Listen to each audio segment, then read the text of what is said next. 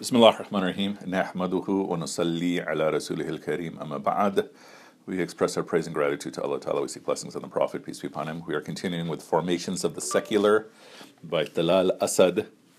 And uh, we are uh, at the first full paragraph on page four that begins with In today's liberal democracies. In today's liberal democracies, there is a strong in today's liberal democracies, a strong case can be made for the thesis that there is less and less of a direct link between the electorate and its parliamentary representatives. Okay, that's uh, I mean, without even finishing the sentence, that sounds like exactly right now, right? Yeah. you know, with the with the, the recent election, and and so think about how how important this concept is, and we'll discuss it more in this paragraph, for the idea of secularism, because the the theory of secularism is what that that it's people power. People are in control of the operations of the state. Secularization is is when you have a shift in institutions from authority by religious bodies, usually the church, to to authority by people who do not uh, who are not identifying as a religious authority, right? Uh, but then we're saying that the people who are running the state are getting increasingly distant from the actual masses, and then that raises uh, perhaps the same problem we have in terms of why secularism, secularism formed, because too much authority was given to to uh, one particular crew. All right, continue. That the latter are less and less representative of the socio-economic interests, identities, and aspirations of a culturally differentiated and economically polarized electorate. Okay. So most of this again is straightforward, especially in in America, January 2017. But look at the, the, the points that he raises. Less representative, okay, obviously if they're disconnected. Socioeconomic interests, um, you know, line, it's, it's the economy, stupid, right? Identity is something we're going to talk about. You know, how does secularism play out in terms of identity? And to play, uh, think about it this way that there is so much focus on identity in terms of religious cultures um, uh, today that, all right, what does it mean in terms of Muslim identity? Right, and which is kind of related to Muslim consciousness, but the key point that is separate is action. So you have Reform Judaism versus Orthodox Judaism. Orthodox Judaism is going to focus much more on being textually authentic. Okay? Reform Judaism is going to focus more on the spirit of the text. Okay? And you see the same things for, for, uh, forming contemporarily in terms of Islam in America. But I mean, there's been different examples of this throughout uh, Islamic history, with the basic point being that you see a lot of discourse right now of people trying to not care about sectarian boundaries, Sunni, Shia, Ahmadiyya, Nation of Islam, and focusing more on, you know, we're all Muslim. Mm-hmm. And that's a direct consequence of secularization. Because do you think that yeah. would be that's a path that leads more towards like a reform style uh, group, um, uh, like a reform Judaism? I mean, um, I think that's probably uh, a major uh, part of it. Um, and that includes the perception that the so called orthodoxy um, is either irrelevant or they're not providing me with my needs. Um, and this other crowd is is and at the very least we're talking about some feeling of inclusion mm. right sometimes it might even be related to uh, the sense of corruption right i mean that's one of the big forces for that started the reform movement in christianity right um, um, but yeah, we'll see what uh, Talal Asad has to say. Uh, identities, aspirations of culturally differentiated and economically polarized electorate. Culturally differentiated is, is, is naturally terminology here. And so what we're saying here is that within the state, you have people who can be noticeably different. Right? I mean, I think that part is straightforward, but the way to think about this is how much are you and I different than our Jewish, Hindu, Christian, non believing counterparts? Mm-hmm. Shop at the same stores, right? Watch the same shows, uh, dress the same way. Um, maybe some aspects of our consciousness are different, but in terms of our external conduct, except for maybe a total of, let's say, 10 hours a week um, for a few people, everything else is the same. If, we're, if I'm a Muslim who only goes for Jummah, then uh, then it might be like one hour out of my week where I'm actually different than my counterpart, right? and then economically polarized electorate. uh, one of the ongoing questions in the history of America of, of America has been why is it that you have such a difference between the rich and the poor, and you don't have a revolution taking place here, right? We kind of have the inklings of that with the rise of the Tea Party and such, and the election of Trump. Um, but still, look at how, how different uh, rich is from poor in America, and you can make similar similar uh, uh, depictions of other states, and other states will have a revolution taking place. They'll have people on the streets. Here, you don't, right? Even though you have this polarization. Okay, let's continue. And the absence of a direct reflection of the citizen in his political representation is not compensated for the for the, through the various extra par, par wait for through the various extra parliamentary institutions connected to governance. Okay, so so translating that to simple language, what are we saying here? That okay, if my representatives are not representing me, do I have other means in society, other institutions where I have that?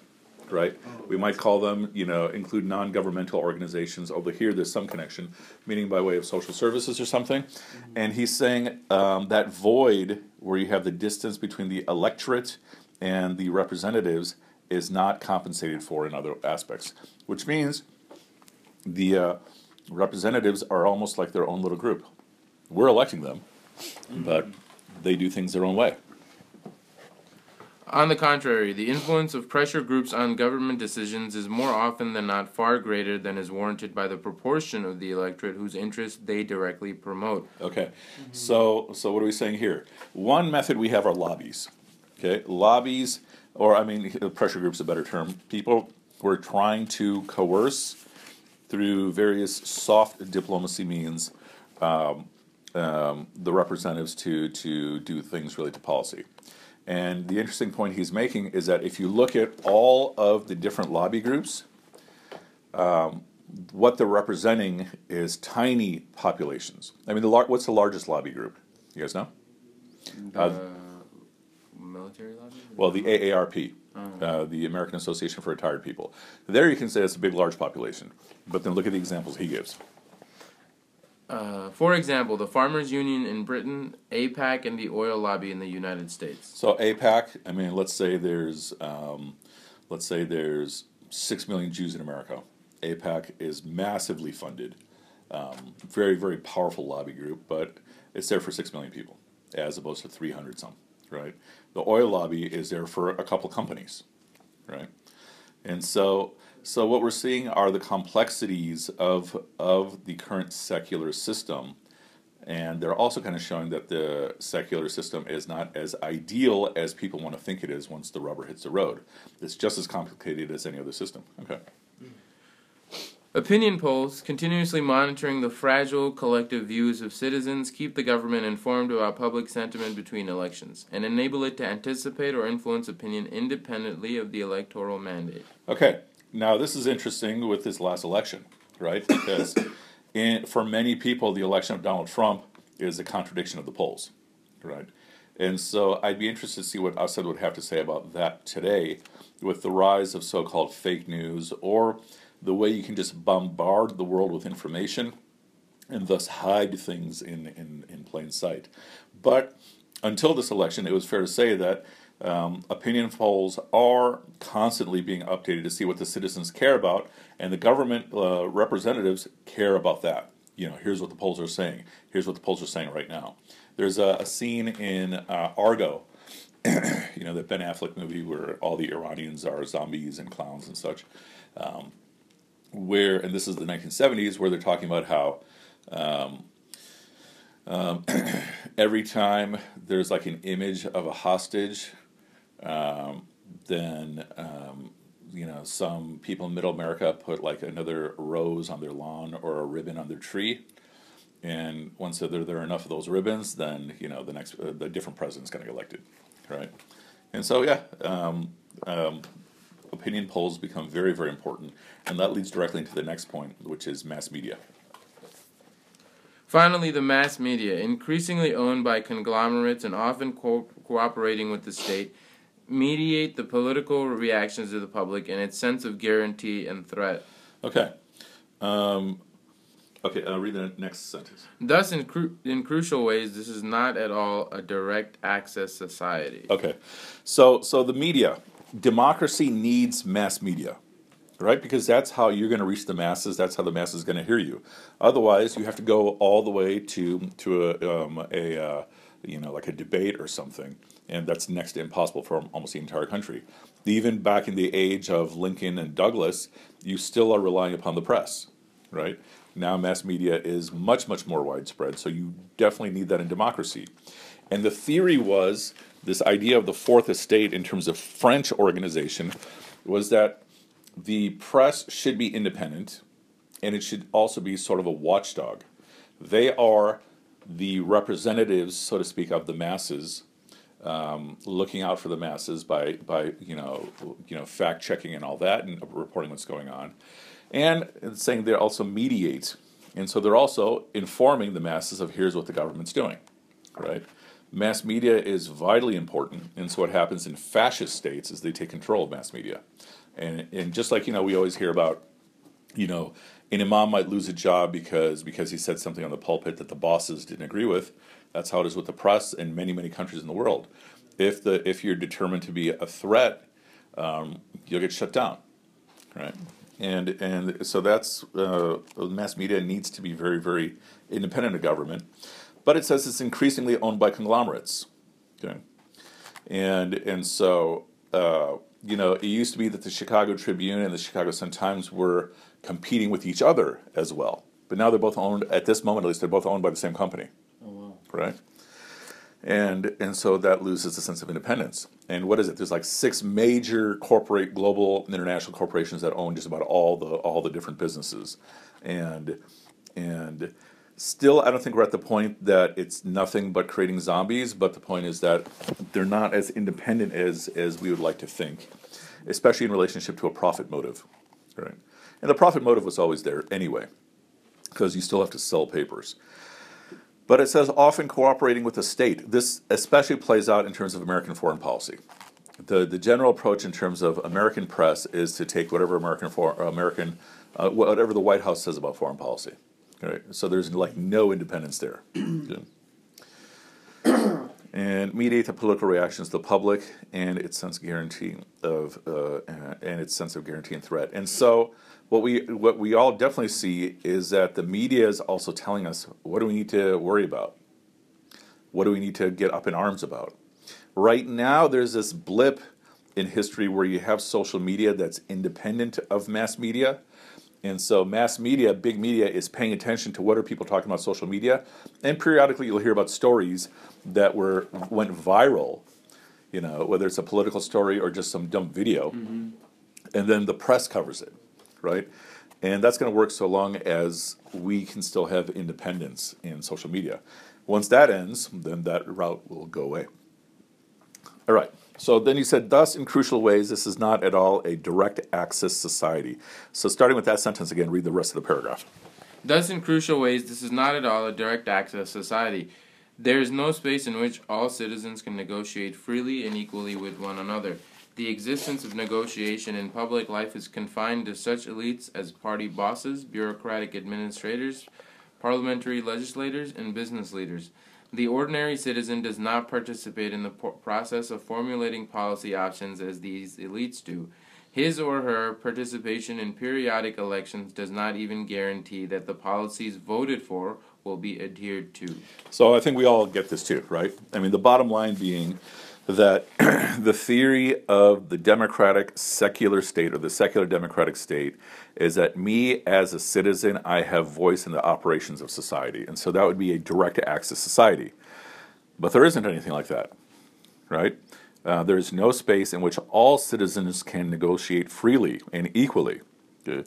Instead, what do we have? We have the heads of the parties. So, with the the election of Hillary Clinton as the Democratic candidate, you know, all this stuff got revealed about, you know, these backdoor discussions to promote her and to shut down Bernie Sanders, right? That's the work of the party bosses.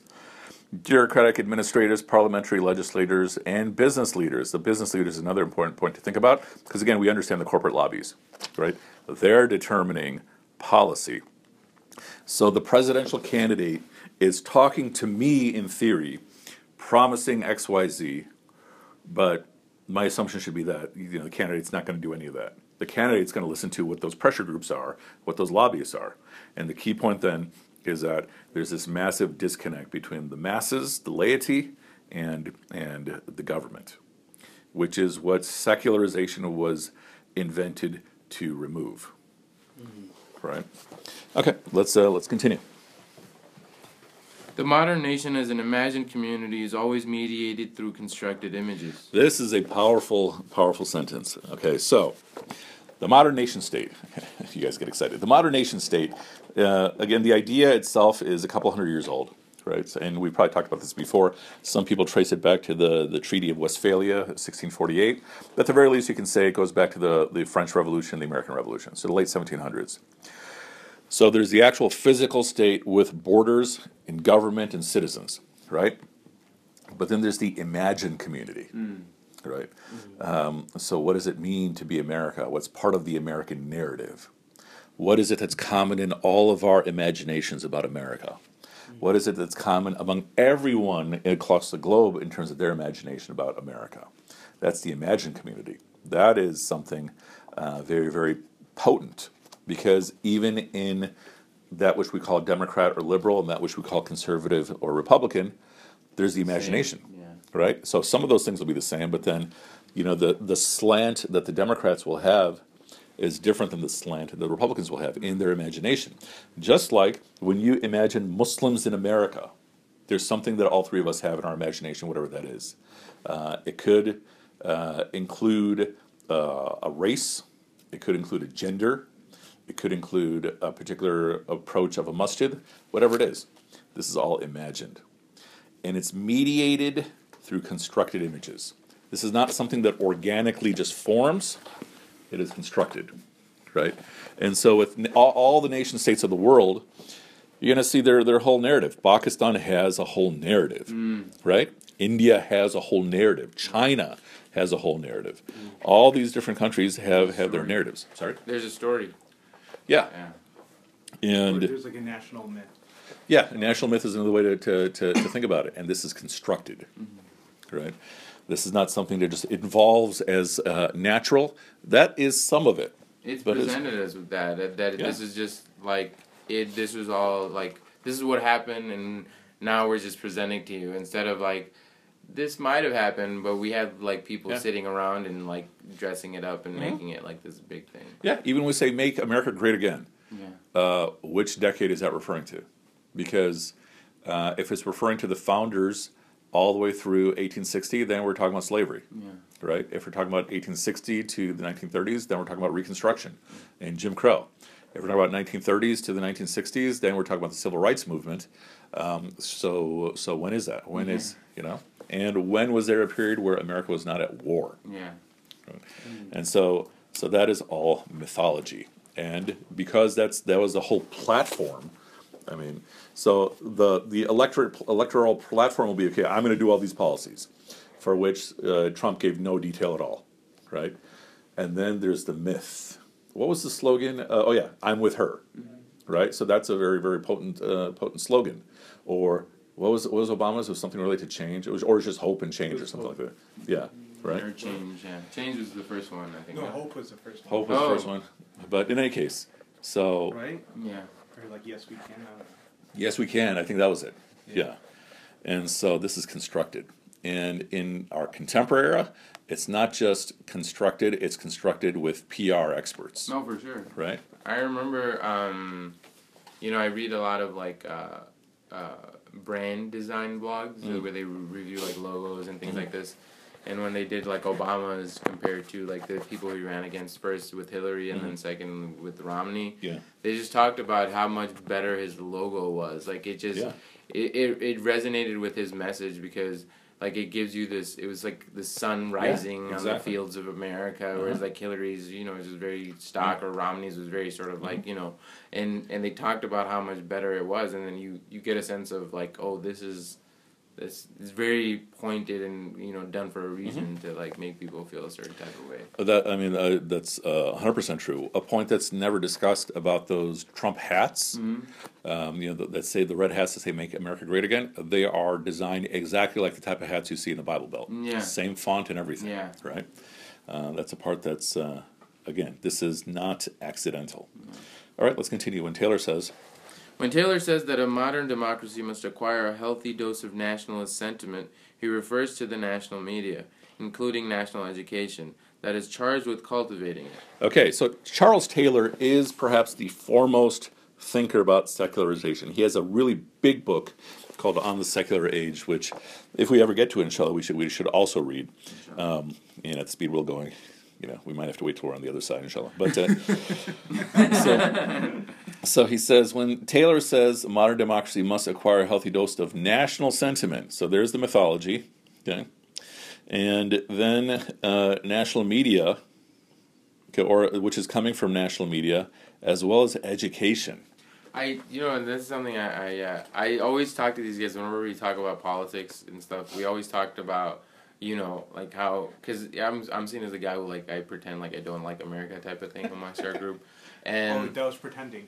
well, I mean, No, on that's- certain level, it has to be. recorded. Yeah. No, no, I mean, I, know, I, like that'll be, it- that's I fine. like how I don't it care. changed to pretend. Like, No, I mean, like I have, I, I have to be okay. I have to be honest with myself and realize, like, if I really, really dislike, like, I wouldn't be here, type of Yeah. thing. But like, and I always like one of the things I always bring up to these guys is like, you know, being like the third culture kid because I grew up in India for a while and coming here, like, I always felt like outside of it, uh, you know, that myth. You feel outside of the Uh-huh. myth a little bit, Uh-huh. and so you certain things you can kind of like why am i being fed this or you know this is weird and one of those things was i remember i give them the, always this example of how when i was in like fourth or fifth grade social studies class and we went over the the um, atomic bombing of hiroshima and nagasaki like our teacher like rationalized it to like fifth Yeah. graders he said like he mentioned the death toll and like in my head i'm like these are civilians these are people who did nothing to you and you wiped them Yeah. off the face of the earth and then he goes he's like but we had to like we had to do this Uh-huh. and this war was gonna go on and it was like it was gonna be way more casualties if we did that i'm like how do you know like eh, you know as a fifth grader i'm thinking these Yeah. things you know Uh-huh. and i was like th- like I realized as I got older, I was like, this is the national myth. This Yeah. is what we're being fed. Like Mhm. we just completely normalize like the the genocide. or You know what I'm saying? Whatever the term is Mhm. of two entire cities in the world. Like Mhm. millions of people just vaporized, and we like it's like nothing to us in that you know in that context. That's Yeah. so crazy and. Like and people don't think like like that's your education system that did that. It wasn't the media, you know what I'm saying? Mhm. You want to like people don't have a negative view of the education system Yeah. like that. Like Yeah. that's in your history book. That's literally in the history books. Yeah. And so that's where that's who is charged with cultivating this uh, this uh, nationalism. Umar, Umar was the first person to tell me American excep- exceptionalism wasn't real. It was really hard to like deal with. Really? Like, Are you, are you still recovering? I don't know if I believe him yet. okay, let's continue. For the media, for the media are not simply the means through which individuals simultaneously imagine their national community. They mediate that imagination, construct the sensibilities that underpin it. So this is again something that we all take for granted, but we don't realize how much we buy into it, hmm. right? The media is teaching us behavior, right? So when you're raised watching television, or in this era, you know, going through social media, you are being taught behavior, which includes being taught how you interact with people, what you take as a priority, and so it's not that the media is just giving us information and just being biased. It's actually guiding us. Mm.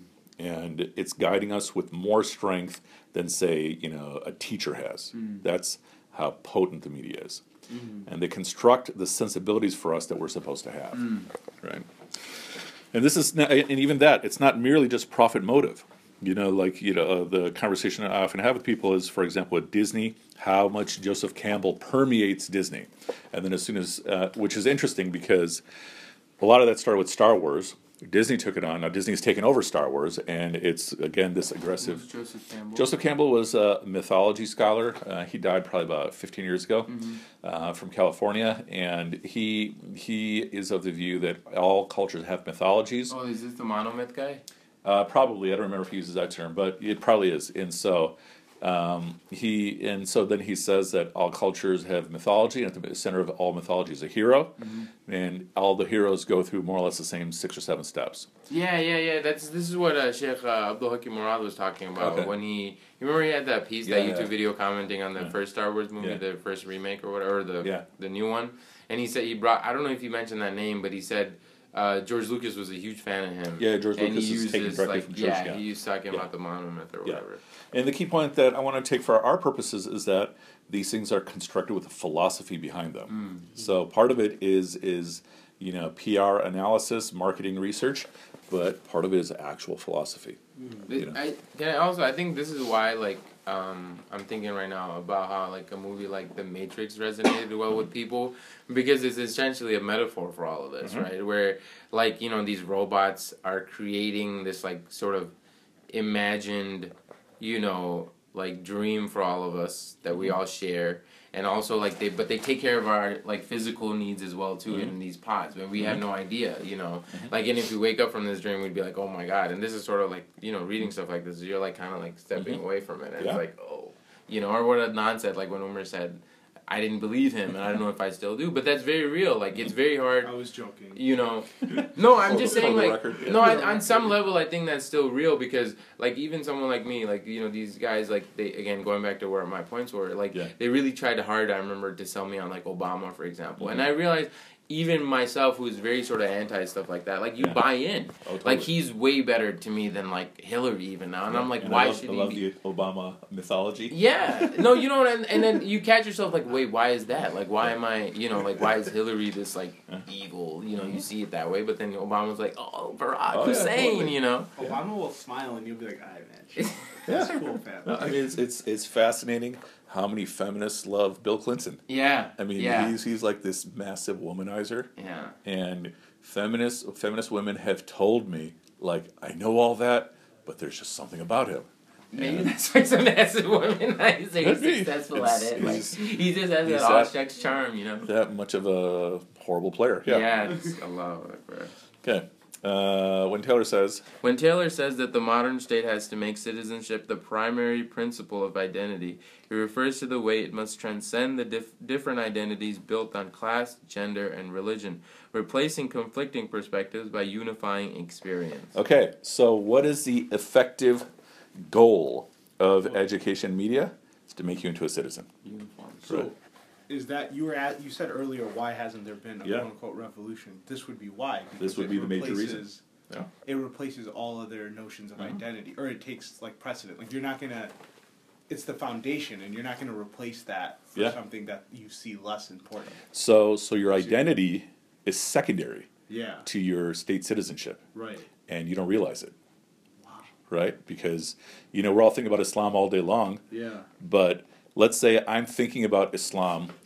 Let's say, eh, total exaggeration. Let's say I'm thinking about Islam or my Islam 18 hours a day, Yeah. 24 hours a day. I'm an American Right. in practice, Yeah. and that's the invisible part of it.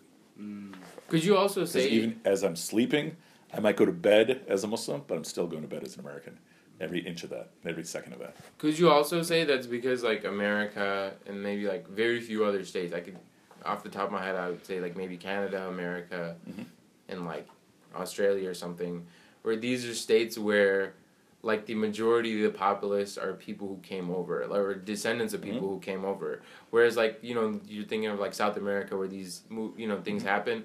There's there's like the people that came over share those countries a lot of times with people that are still been there or descendants of people Okay. in in way more numbers than like people you know like here in America for example like So you're the saying name- in South America, there's yeah like you know a lot more of indigenous culture. yeah present. so like they retain those identities those are a lot stronger to Mhm. them than like you know like you know you look at like what was it bolivia for example they had that like first one recently that socialist sort of revolution Uh-huh. but it started off from ethnic identity they were Mhm. all like native you know natives natives who were like you know evo morales himself the guy who won the presidency before he even got to that point of being a political leader of the country he was they already chose him to be the leader of all their tribes. Like mm-hmm. you know so like he rode that wave. You can easily tell that. Where here it's like you know everyone has to once you come into america america sort of like consumes you into its Mm-hmm. melting pot myth, right? It it's like a it's like almost like this like uh what's the word like you know it's like a like a gambler's trick type you know Mm-hmm. where you're fed one thing and that makes you whatever, but then by you buying into that you're you're buying into America where you're like Okay. fed oh we're diverse here Mm-hmm. we have a melting pot here so you're like oh I can be comfortable here and you think oh I have my identity Mm-hmm. too but then really no you're you're you're American now you Okay, know? but everything you just said also confirmed exactly the same thing for Bolivia. oh really Because all these tribes are uniting with their leader Mhm. is as Bolivians, oh damn that's real right? Never disrespect the state. No, so, so, but see, see. Okay. So, no, I'm. I'm so there's of, more of the impression. Then that- why that would which the, is why would indigenous the revolutions happen like in those? But what kind of revolution is it? It's a socialist revolution, which Uh. is coming from Europe. Oh no, I mean, I meant in Yeah. just terms of revolutions. I don't like. You Sure, know, sure. like Uh, just where they like they're using that sort of as a platform. I mean, I don't know. Like, so you don't see them carving their own state, ah, right? they don't The become. Wow, that's crazy. That's state. crazy how deep. Yeah, Yeah. they don't- revolution they're not like we're- It's not for. we're our own state. Yeah. Yeah, it's not for like any sort of. It's to take over the state apparatus. Yes. Yeah. But the state apparatus isn't is as an entity isn't gonna isn't It's still there. disappearing. Yeah. That's Right. also I it's think. that- taken as fact. Wow. It's assumed to be. Like, is that also why like Wow, that's how. Um, is that you could say that's also why um, ISIS is presented as that, like as a state, because like let's be real, they're a sham of a of a state, right? Mhm. I mean, Uh, anyone what, what makes them a sham of a state? like I, just the way they're run, you know what I'm saying? According to well, that's the other thing. Yeah. according to sure our ideas of the state. according Yeah. to our ideas of a state. Yeah, that's what I mean. Like we're we're. I've not heard anything to contradict it. Yeah. Right. No, what I'm saying is that's that's why we're they're presented as such. Like Yeah. you know, like they're like oh, They're they're presented evil. as this rogue militia. Yeah, you know, Right. but like it's like. Oh, kind- so you're saying But aren't they presented as a state though? By They, us? they're presented as people as like a who- state. Well, they're presented as a people who who strictly enforce the land that they're controlling, yeah, right? Uh, but even then, because we call it the Islamic State Yeah. and ISIS uh, in Iraq and Syria, but the depiction of it is more of of this like this rogue, rogue group band. Of, that's And just here like- for a little while. Or, or even in the way they, they depict them, they'll say, "Oh, okay, this is the territory they actually Yeah, control." exactly. right? Mm. And so they'll, Yeah. you'll see little pockets of red, but like Yeah. the vast swaths of desert will just be in. Like, Could you in say- brown. could you Like, say- it, it, it won't be seen? It's not seen as real sort of control. like North Yeah. Korea or something. yeah, I mean, when you say North Korea, you're talking about a specific plant. Uh, Right, uh, you're, not, saying the government as, that North not Korea, seeing, the like, this is a- territory. you're not acknowledging it as a. Is that also in a way to like they want to fight them? They're not going to quote unquote acknowledge them. Yeah, exactly. They're not power. legitimizing. Could you also that was the same issue with the Taliban. Go further Yeah, and say that this tells you that there's a lot more sort of control over ISIS that America has than Possibly. we we sort of intimate to our through our media because like if you're telling me. Or I'd say a lot more influence of that environment. Yeah. Yeah, like because if you're telling me you, the very nature of your language about this group is a very temporary language. That you know you wouldn't use saying- that language if they were So- way more than a Yeah, than you. I'm saying that's part of the PR war, which is part of the war, yeah. right? So the Taliban was never uh, recognized as a country, as a state, except like by Chechnya or something like that, right? And so that also made it possible to frame them as just a militia, Yeah. which means getting rid of them is far less than overturning a state. Yeah. Right, because if you're if if you want to go to war with the Taliban, I don't Yeah. with, with not the uh, Yeah, we did- Taliban no, we yeah. did that already. But I'm Yeah. saying if you want to go to war with ISIS, Yeah, it's much different than saying we're going to wage war on like Iran or Yeah. North Korea. Yeah, yeah. exactly. because those are states Yeah. that have like a national machinery. You're going Yes. to war with another nation. Yeah, But if you're going to invade ISIS-controlled territory, you just right, make it sound like a bunch of guys in jeeps and guns. right. And, Yeah. Wow. That's- Part of the PR war, which is part of the bigger war. Yeah. Wow. right? And and recognition is a big part of that, right? The Prophet peace be upon him was not recognized until the Treaty of Hudaybiyah, and then after Hudaybiyah, then he started sending letters all over the world, right? This is this is part of of the the PR battle. Or like we're like, hmm, the prophet wasn't recognized either. So so when That's not what I Taylor, was thinking. no, I just laughed. I was like, that's so easy for like I was thinking of some, like- the power of the state. yeah, some some Muslims that like you don't think like take that lesson. from No, Russia, Muslims, like- either. We can be. I We think don't have to be recognized. yeah, and, that, and that that opens the door for a lot of people to have like in these these rogue groups. Yeah, Yeah, I think No, that's that- also why there like so many people you hear about like Muslims just up from like a you know sort of calm country like South Africa or England or something just up and moving to friggin' Yeah, You to, know, to you're like- some I utopia. that it's Yeah. a very romantic like. Uh, Uh huh. It's so I've so many times like I feel like we and this is such a side note, but like we reduce the prophetic legacy to some romanticized notion of like not belonging Yeah. or like Yeah, being in exile. yeah. and it's like it's not you know even if that was a part of the prophet Islam's journey, Mhm. his goal was like to get closer to God. It wasn't about like being in that state, Mhm. and I feel like sometimes we're like oh. It's okay that we're like this because no, Yeah. like the, there was a bigger picture there. Yeah. there was a project like that was he was working on. It. Absolutely. Yeah. there's And- a movement Yeah. And so, so he's saying that Taylor says it must transcend the different identities built on class, gender, religion, replacing conflicting perspectives by unifying experience. So your experience is outweighing your perspective, meaning what you and I are living right now throughout this whole conversation is by default unspoken being American. so No matter is if I criticize America every waking moment of my life, my life is actually showing me that I'm showing that I'm an American. It'd be different if I get up and move somewhere else. I'm not moving anywhere else. I can say whatever I want. I'm still an American by default, even if I don't admit it to myself. then would you say i mean i guess this is what the book sort of kind of is going to get to as well and probably i'm jumping the gun but Mhm. i mean essentially reading all of this and sort of zooming out you're like this is just another religion that you're creating Which is a perfect segue into the very next sentence. subhanallah uh, in an important sense this transcendent mediation is secularism Yeah, this- secular The oh, transcendent mediation Yeah. Is secularism. That's what we're talking about, Yeah. right? This it's it's this mixture of the imagination and the operations of the state, reinforcing the imagination. Right? Sounds like a religion, yeah right? Because it's a value system. So we often part of the mythology is to describe secularism as no religion mm. right, as zero. Uh, but it So- is a value system just as much as Christianity, Islam, Judaism.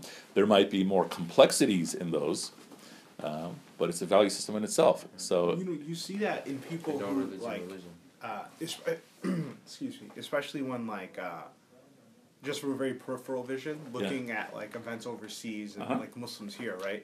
So an example would be like uh, with what's going on in Egypt or what happened in Turkey. Mm-hmm. You see a lot of people. Um, you can sort of see the quote unquote secular side or whatever you want to call them, the liberals, right? Like the the way they go to defend the state, or like so when like Sisi took over, like Mhm. they'd be like, well, no, no, no, it Yeah. was it was to protect quote unquote the secularism. And I'm like, Mhm. what is that?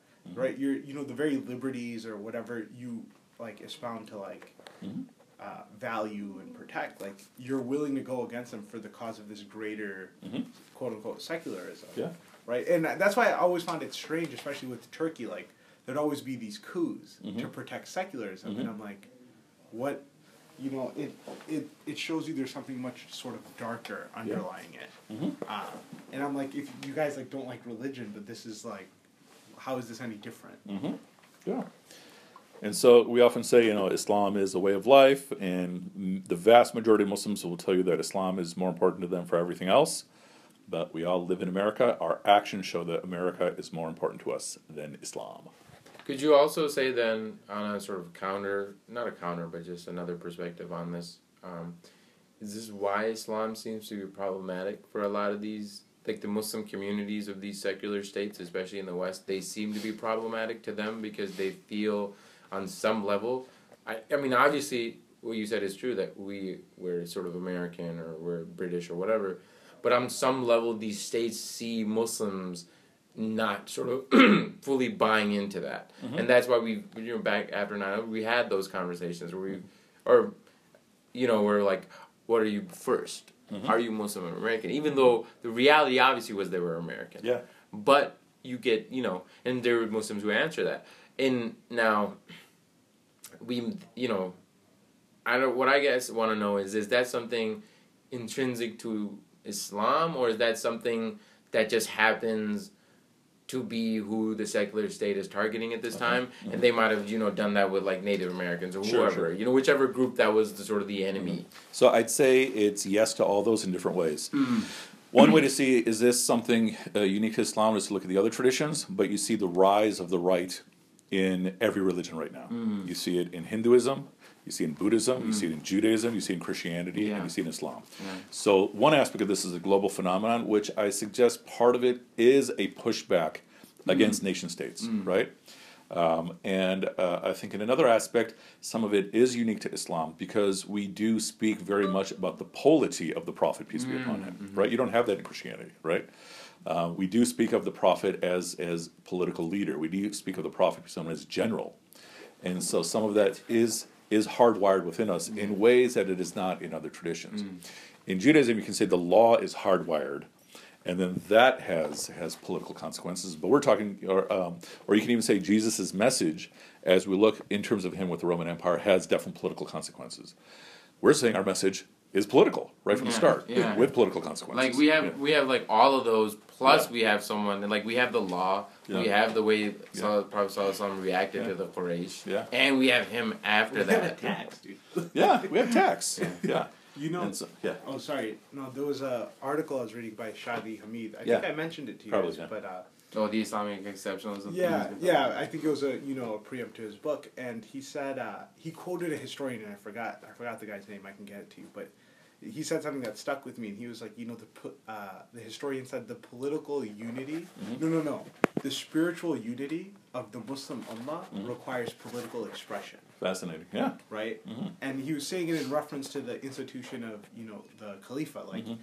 even though uh, the the the office itself might have been marginalized or not really had that much power, or might not even been seen as that important.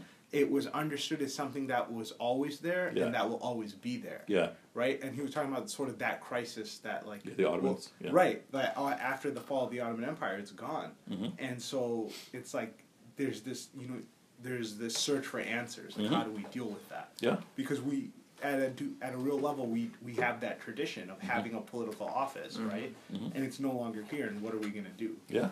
Yeah. Yes, sir. This is a side point, but I could could would you could you also say like reading sort of this definition of Mm-hmm. how secularism works? I also get a very similar sense that by extension, you know, in sort of modern society, corporations work very similarly So as well. I think uh, already in many countries we have corporations that are more powerful than the nation, Hmm. right? So one uh, controversy that's that's rightfully re-rising is Shell Oil versus the Nigerian people, Hmm. right? You know the way Shell is is pumping oil, uh, has the government under its control, uh, but it's feeding all this pollution into Nigerian land, Nigerian water. And what I what seems to be the case is more and more multinational corporations are stronger than nation states. And so it may be in a couple decades, maybe less, that the way our borders on a map right now are nation states, um, the actual forces are going to be multinational corporations, right? Because you can even, in a way, say that about the American government, that the American military is so powerful. Those are corporations. They're military corporations. They're military contractors, and and so you know we call these the market states, right? It's like it's like some like dystopia in the future. You know, you like you watch Yeah. some, you read some science fiction book, you watch a movie. It's like, you know, I don't remember which specific. It's like, oh, the guild control. That's the Yeah. guild control like Sure, yeah. lands. You know, you go there and it's like. and it's, but we're living in the dystopia. We just Yeah. don't realize it. Yeah, that's because what I'm the saying. That's so I was gonna trippy, that's it's not why- the future. It's yeah, like that's what I'm saying. But like you, it's it's this weird moment where you're just like, hey, wait, wait, what? Yeah. This is here right now. But no one mm-hmm. like. It's funny like how I guess this is how much we've all bought in. Where all of these things are sort of like, oh yeah, the Matrix, and it's like the people who say no, we're actually living in something like that. No, you're a weirdo. Like, Yeah. don't talk about life No, like that. It's like, things like that happen very slowly, right? Mhm. And like, uh, it wouldn't work. Like the thing is, it wouldn't work if people didn't accept it. Mhm. no, Right? that's Like, what I'm there saying. shouldn't be a surprise Yeah. to the fact that people don't care. It No, my thing isn't that it's a surprise that people like. It's like once you know or it's presented to you, like you don't want to wake up out of the dream. Yeah. Like that's Right, that's the like- surprise. That's what I'm saying because like it requires almost too much out of you to like. I'm saying at a certain level you have to be okay with it. Mhm. You have to. I think it's faith. I think that's what it is. It's like you know you can't like uproot your system of belief. Like you can't just say this is all a sham because you bought it. And You can't like that's like you know it's like converting someone to another religion. That takes that like you know that that that effort and that journey is like it's a very monumental journey. You mm-hmm. can't just be like, "Hey, I just told you." It's like you know, it's like it's like the Prophet Sallallahu like mm-hmm. when he when he was on the hill, you know, and he came to his people and he said, "What if I told you Mhm. that this is all a lie, essentially, mm-hmm. and you know this is the truth, this is the reality?" And they were like. You're a liar. Like you know, they, they made their the most truthful man they ever had a liar Yeah. because of that. Because he was just destroying. He's taking the veil away. You know, that's crazy. Okay, uh, let's start um, next time, inshallah, with this sentence again. In important, in an important sense, the transcendent mediation is secularism, um, and we'll read through the rest of the paragraph. Um, and so we'll stop right here, inshallah. All right. سبحانك اللهم وبحمدك نشهد ان لا اله الا انت نستغفرك ونتوب اليك واخر دعوانا ان الحمد لله رب العالمين